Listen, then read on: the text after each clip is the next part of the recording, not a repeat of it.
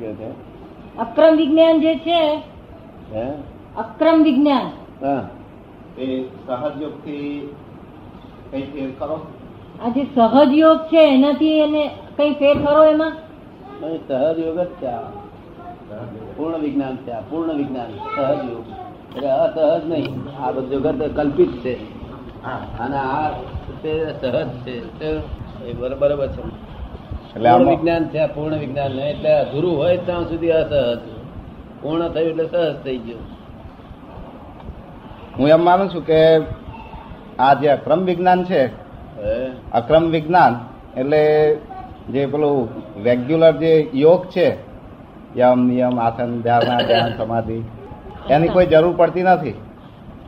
એ કે છે આ આ અક્રમ વિજ્ઞાનમાં પેલું જે રેગ્યુલર અષ્ટાંગ યોગ છે ને યમ નિયમ એ બધું એની કઈ જરૂર પડતી નથી કે છે. અષ્ટાંગ યોગની. જરૂર જ નહીં. અષ્ટાંગ યોગ પૂર્ણાહુતિ થાય ત્યારે આ પ્રાપ્ત થાય. એ પૂર્ણાહુતિ એટલે તો સહજ થાય ને સહજ થાય ને. અષ્ટાંગ યોગ તો અસહજ ક્રિયા છે. એ કલ્પિત બધી ક્રિયાઓ છે. આ વિજ્ઞાનમાં અષ્ટાંગ યોગ એ ધોરી રસ્તો છે. હા. અને આ કોઈ ફેરો અપવાદ રસ્તો છે? કોક વખત ઉત્પન્ન થાય બાકી મૂળ ધોરી રસ્તો પેલો છે. આ તો અપવાદ છે. અપવાદમાં જેટલા વિશા મળી ગઈ એટલે આમ થઈ ગયું. કાયમ રહેતો નથી આ માર્ગ. આ વિજ્ઞાનની શરૂઆત શક્તિ જાગૃતિથી થાય છે. આ વિજ્ઞાનની શરૂઆત શક્તિ જાગૃતિથી થાય છે. શક્તિની જાગૃતિથી થાય છે આ વિજ્ઞાનની શરૂઆત. સંપૂર્ણ જાગૃતિ ઉત્પન્ન થઈ જાય ત્યાર પછી આ વિજ્ઞાન. તે અમને સુરતા જાગૃતિ સંપૂર્ણ થઈ ગઈ. એક એક કલાક. એટલે આ વિજ્ઞાન અમને એક્ઝેક્ટ દેખાયું બધું. શક્તિ જાગૃતિમાં ફેર ખરો થોડો? શક્તિની જાગૃતિમાં ફેર ખરો થોડો? શેમાં શેમાં? આ કે છે કે સંપૂર્ણ જાગૃત થઈ ગઈ. એ સામાન્ય રીતે જાગૃત ગઈ આવા પુરુષોને શું છે કે પૂર્વના કર્મને આધારે ઓલ પરમ શક્તિ જાગૃત થતી હોય પહોંચી પણ જતી ત્યારે આપણા માટે શું શક્તિ જાગૃત નથી એ શક્તિ શક્તિ જાગૃતિનો તફાવત આ બંને જાગૃતિમાં ફેર ખરો એમ. હમ? આપની જાગૃતિમાં ને અમારી જાગૃતિમાં ફેર ખરો. બહુ ફેર બહુ ફેર બહુ ફેર. આકાશ પાતાળ જેવો ફેર. પણ આ દીવો પ્રગટ થયેલો છે એટલે બધાના દીવા તો તૈયાર જ છે, પણ ફક્ત સળગાયેલો નથી અડાડે ને સ્પર્શ થઈ જાય કામ થઈ જાય. એટલે આ દીવાનો જ્યાં સુધી દીવો છે, મોક્ષે પહોંચી નહીં જતો, ત્યાં સુધી છતાં કામ થઈ જાય. જેનો દીવો બધા લોકો ઘી, બી બધું પૂરીને તૈયાર છે ડિવેટો તૈયાર છે, બધા હિન્દુસ્તાન ઘણા, બધા માણસો યોગ ભ્રષ્ટ છે ઘણા ઘરો તો. પણ અઢાર દીવો વગર શું કરે અંધારા ગોરમાં કેવી રીતે ચેતાવે. એટલે પ્રગટ દીવો જોઈએ. શું જોઈએ? પ્રગટ દીવો હોય તો થાય. બાકી આમ પુસ્તકનો દીવો કામ ચાલે નહીં. ગુરુ કૃપાથી શક્તિની ઝડપમાં વધારો થાય કે ના થાય? કઈ શક્તિ? કુંડલીની શક્તિ કે છે? જ્ઞાની એટલે ગુરુની કૃપા પ્રાપ્ત થાય પછી એકદમ વધી ઝડપથી વધવા માંડે એ ખરું? હા ગુરુ પણ સદગુરુ હોવા જોઈએ. સદગુરુ ગમે તેવા ગુરુ ચાલે. સદગુરુ એટલે કેવા સંત પુરુષ નહીં. સંત પુરુષ નહીં સત્પુરુષ જોઈએ એટલે જયારે અવિનાશી પ્રાપ્ત થયેલું હોય અવિનાશી નો અનુભવ થયેલો હોય એ સદગુરુ. શું કહ્યું એવા ગુરુની કૃપાથી થાય બધું. કુંડલીની શક્તિ માટે હે કુંડલીની શક્તિ હમ. એ વધારવા માટે એમ પૂછે છે એના માટે આમ એ બધો યોગ માર્ગ છે બધો યોગ માર્ગ અને ખરી રીતે જોવા જઈએ તો એ માર્ગ જ આખો હઠયોગનો માર્ગ છે? એટલે એમાં જ્યાં અહંકાર કરીને કરવામાં આવે છે તે અહંકાર વધતો જાય છે. બરાબર. કે મારી પાસે જેટલા આવે છે ને એટલે અહીંયા આગળ વિધિ કરે છે ને વિધિ કરે છે ને તો શું થાય છે? એટલે એનો આટલો ભાગ અહીંયા અડેલો રહે પછી બાકીનું શરીર આખું તું ધ્રુજન ને ઉછરે. એનો અહંકાર નહીં કરવા મળે તો થઈને આખું શરીર આમ આમ થયા કરે છે અને અહંકાર બધો ઝપાટા બંધ કરવા મળે છે. કારણ કે અહંકાર ઊભો કરેલો છે યોગ માર્ગ કરી મૂળ તો અહંકાર છે ને, વળી પાસે બીજો અહંકાર ઊભો કરીને આવો, એક વાર ઊભો કર્યો. એનાથી આનંદ આવે તે પણ છુટકારો ના થાય.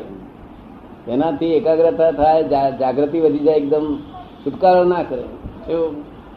છુટકારો તો મળ વિક્ષેપના જ્ઞાન ગયા સિવાય છુટકારો નથી. મળ વિક્ષેપના જ્ઞાન જાય, ત્યારે પ્રાપ્તિ થઈ જાય. તો માર વિચ્છેદને અજ્ઞાન એ જાગૃત થયેલી કુંડલીની શક્તિ નાશ કરે એ સાચું નથી? સહયોગમાં હા. કુંડલીની શક્તિ જે. એમ કે છે કે આ કુંડલીની શક્તિ જે જાગૃત થઈ હોય છે તે જ કે છે કે આ મળ વિક્ષેપ ને અજ્ઞાનનો નાશ નથી કરી આપતી? એ અંતર શાંતિ આપે છે. જો પણ એ પોતાની શક્તિ બહાર જવા દેતું નથી પછી એને. અને પૂર્ણાહુતિ રહેતું નથી. પૂર્ણ યોગ રહેતો નથી. પૂર્ણ યોગ તો સહજ યોગ હોય તો જ થાય. જો આ અહંકારમાં પૂર્ણ યોગ થાય નહીં. પૂર્ણ યોગ ના રહે અમુક કાળ- કાળનો પૂરતો યોગ રહે પછી પાછું ઉડી જાય પાછું. જો. અને જે મૂળ મૂળ જે એક જ્ઞાન માર્ગ ને એક યોગ માર્ગ હતો, મૂળ જે યોગ માર્ગ હતો, તે આત્મયોગ તરફ લઈ જતો હતો. આ કુંડલીના યોગથી કરતા કરતા સ્ટેપ બાય સ્ટેપ કરતી આત્મયોગ ઉપર લઈ જતો હતો. આત્મયોગ થયા પછી થઈ જાય. બે માર્ગ તો ભેગા થાય, યોગ માર્ગ ને જ્ઞાન માર્ગ. અત્યારે યોગ માર્ગ થયો નથી. બધા મૂળ વસ્તુને નહીં પામે તો હા કુંડલીની જાગૃતિ રહેશે અને બધી એની પોતાની એ રહેશે એમ કશું હોય નહીં સિદ્ધિઓ ઉત્પન્ન થઈ જાય તો કશું વળે નહીં અંતર શાંતિ થાય નહીં કાયમ નહીં સનાતન સુખ ઉત્પન્ન થાય નહીં સનાતન સુખ ઉત્પન્ન થાય તો બધા ધનનો સાર થયું કહેવાય.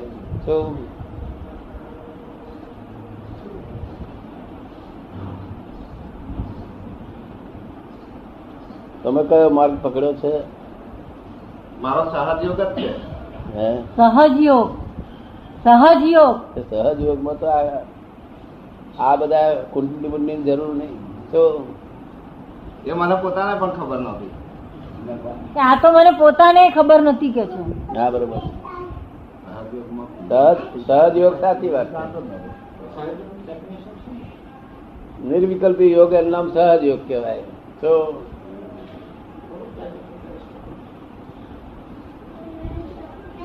અને છેવટે આત્મા આત્મા તો સહજ જ છે, આ દેહ જો સહજ થઈ જાય તો બધું કામ પૂરું થઈ ગયું. આત્મા સહજ જ છે. આત્મા અસહજ થતો જ નથી પણ દેહ અસર થવાથી આત્મા નું સ્પંદન થયા કરે દેહ સહજ થઈ જાય એટલે થઈ ગયું. દેહને સહજ થવા માટે કંઈક સાધન તો જોઈએ ને? દેહને સહજ થવા માટે કઈ સાધન તો જોઈએ ને? આ સાધનો વગર તો સહજ કેમ કરી થાય? એના જ્ઞાની પુરુષ આપેલો સાધન જોઈએ પાછું. કેવો? હા, જરૂરી છે. ગમે એ સાધન ના ચાલે. ગમે એનું આપેલું ના ચાલે હોય તેને બધું સહજ રીતે અજ્ઞાન દશા છે ભ્રાંતિની દશા છે તેમાં સહજ રીતે વર્તવાનું શરૂઆત કરે ત્યારે સહજ માર્ગ પ્રાપ્ત થાય. સવારમાં ચા છે તે એ મૂકી જાય તો પીવી અને ના મૂકી જાય તો કઈ નહીં? ખાવાનું એ કે મૂકી દે તો ખાવું નહીં તો માગીને ખવાય નહીં નહીં કે આમ આમ કરીને ના ખવાય. જો એ સહજ યોગ બહુ વહમો છે આ કાળમાં તો. સતયુગમાં સહજ યોગ સારો હતો. અત્યારે લોકો માગ્યા વગર મૂકે જ નહીં ને. પેલો સહજ વાળો માર્યો જાય બિચારો.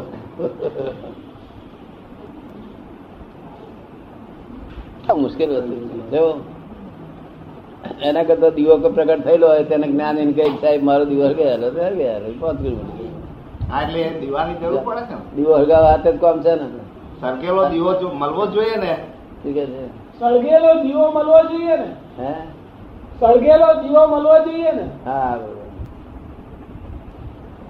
એ સળગેલો દીવો હોતો જ નથી. કોક જ ફેરો હોય તે કોઈ ફેરો દીવો સળગેલો દીવો વર્લ્ડમાં કોઈ જગ્યાએ હોય નહીં કોઈ ફેરો કોક ફેરો હોય સહજ દીવાને માટે હરગેલો પ્રગટ દીવા માટે દુર્લભ દુર્લભ દુર્લભ શાસ્ત્રમાં લખેલું છે. શું લખેલું છે? બહુ વખત દુર્લભ લખેલું નહીં તો કઈ મુક્તિ અઘરી નથી.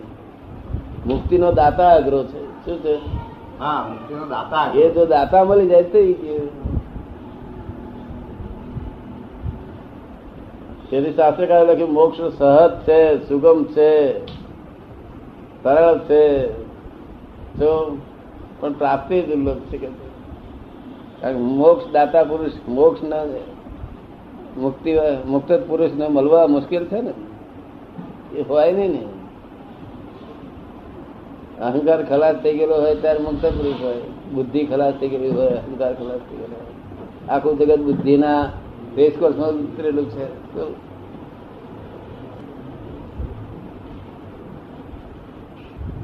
તો જાઓ. તો સુઈ જવાનું તો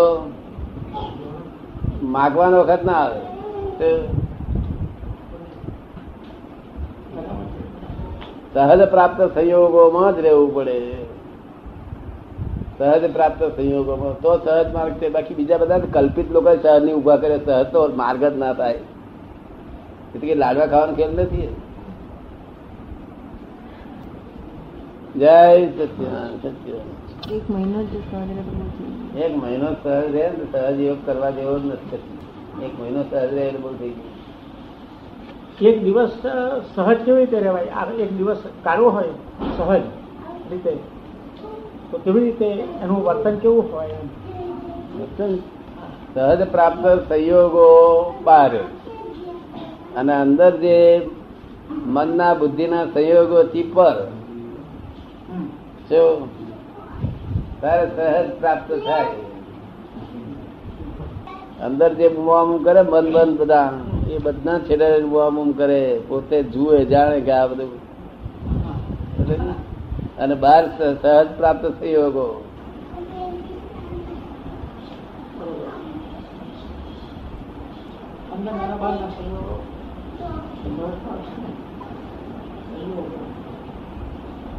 બે વાગ્યા સુધી જમવાનું ના મળે તો બોલાય નહીં. ત્રણ વાગે હારા ત્રણ આપે તો તે જે આપે તો. હવે સંસારની જે જવાબદારીઓ અદા કરવાની હોય એમાં સહજ કેવી રીતે રહેવાય? સંસારની જવાબદારીઓ અદા કરવાની હોય એમાં સહજ કેવી રીતે રહેવાય? એ સહજ યોગ તો કોઈ એમાંથી છોડવું પડે આ બધો એકાદ માણસ કરે કોઈ કરો સહજ બધી વાત એ બધી વાતો બધી કરવા જેવી નથી. એના કરતા જ્ઞાન માર્ગ ધોરી માર્ગ ઉપર સહજ રહે અમે નિરંતર સહજ રહીએ નિરંતર સહજ. મમતા એમને એવી નાના મમતા ઓછી હોય.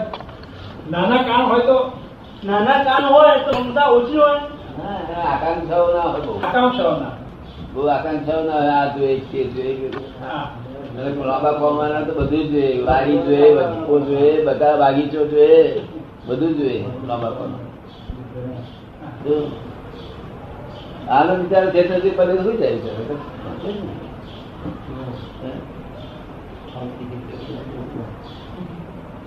જૂઠું બોલવાનું. અમારા વખતમાં તો હડા હડ જૂઠું બોલતા હતા. મારી ઉંમરના જે માણસો ને હડા હડ જૂઠું બોલતા હતા.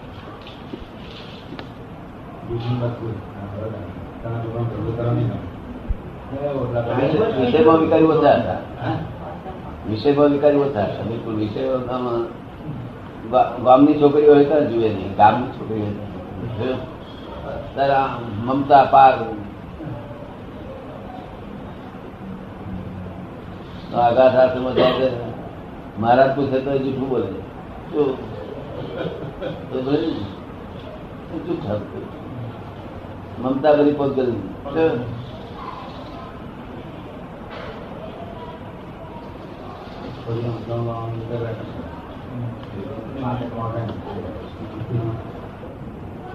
બેહવામાં મમતા ઉઠવામાં મમતા બધી જગ્યા અને મળે તે સારી મહેમાન મમતા ઉઠે અમને કશામાં મમતા જેવું મળ્યું